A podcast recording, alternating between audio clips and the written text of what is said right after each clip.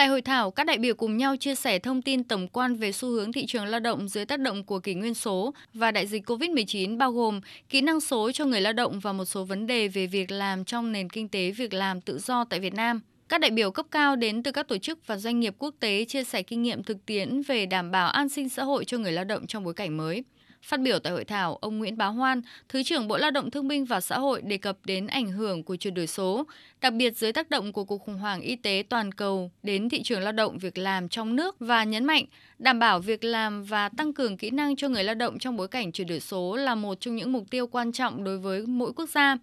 Sự bùng nổ ứng dụng công nghệ số, thiết bị thông minh và xu hướng ứng dụng robot và sản xuất kinh doanh như hiện nay đang đặt ra thách thức đối với thị trường lao động với trình độ kỹ năng còn nhiều hạn chế như Việt Nam. Nguồn lao động dồi dào, giá rẻ sẽ không còn là yếu tố tạo nên lợi thế cạnh tranh và thu hút đầu tư nước ngoài. Trong bối cảnh đó, thị trường lao động trong nước cần những giải pháp toàn diện từ tất cả các bên liên quan để hướng tới nâng cao chất lượng tuyển dụng và đào tạo nguồn nhân lực trong tình hình mới. Còn ông Nguyễn Xuân Sơn, giám đốc vận hành toàn quốc dịch vụ khoán việc và cho thuê lại lao động Manpower Group Việt Nam cho rằng do tác động kép của đại dịch COVID-19 và kỷ nguyên số, thế giới việc làm tại Việt Nam trong tương lai sẽ chứng kiến những thay đổi lớn liên quan đến người lao động và địa điểm, cách thức làm việc. Những xu hướng nổi bật như tầm quan trọng ngày càng lớn của lực lượng lao động thời vụ hay ngắn hạn, nỗ lực của doanh nghiệp trong việc nâng cao năng lực làm việc cho nhân viên thông qua các chương trình đào tạo kỹ năng hoặc việc triển khai ngày càng rộng rãi mô hình làm việc linh hoạt sẽ chiếm ưu thế trong thời gian tới.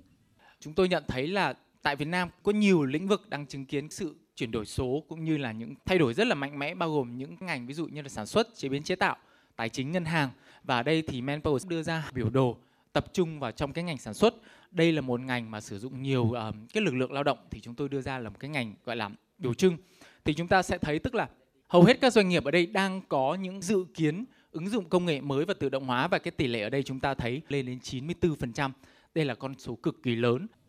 với sự tăng tốc của chuyển đổi số, nhiều công việc truyền thống sẽ dần mất việc, bị thay thế trong khi một số vị trí mới sẽ ra đời. Với tỷ lệ lao động kỹ năng cao chỉ đạt 11,6%, lao động Việt Nam được đánh giá là kém cạnh tranh hơn về trình độ kỹ năng so với một số thị trường khác trong khu vực như Thái Lan, Philippines hay Malaysia. Ngân hàng Thế giới ước tính nếu tỷ lệ lao động kỹ năng cao tại Việt Nam quá thấp và không đủ để đáp ứng với tốc độ phát triển của chuyển đổi số, khoảng 2 triệu việc làm tại nước ta sẽ bị mất đi tính đến năm 2045. Vì vậy, Việt Nam cần tận dụng để phát triển trong thời gian tới. Bà Nguyễn Thị Nga, chuyên gia Ngân hàng Thế giới, nói.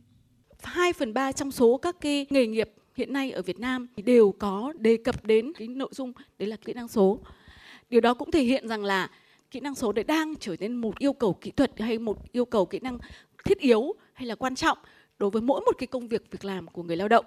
đấy là những cái kỹ năng cơ bản. Vậy thì kỹ năng đòi hỏi trình độ cao hơn thì thế nào? Hiện nay ở Việt Nam có một số những cái ngành nghề mà vượt xa so với cái mức chung của toàn cầu, như là cái nghề phát triển ứng dụng điện thoại chẳng hạn, hay là phát triển phần mềm chẳng hạn. Thì đây là những kỹ năng mà Việt Nam có lợi thế hơn so với toàn cầu. Và với những cái kỹ năng mà chúng ta hiện nay đang vượt với toàn cầu, thì đấy là một cái ưu thế, là một cái lợi thế mà có lẽ Việt Nam nên đầu tư để có thể phát triển được trong tương lai đối với mỗi một cái công việc việc làm của người lao động.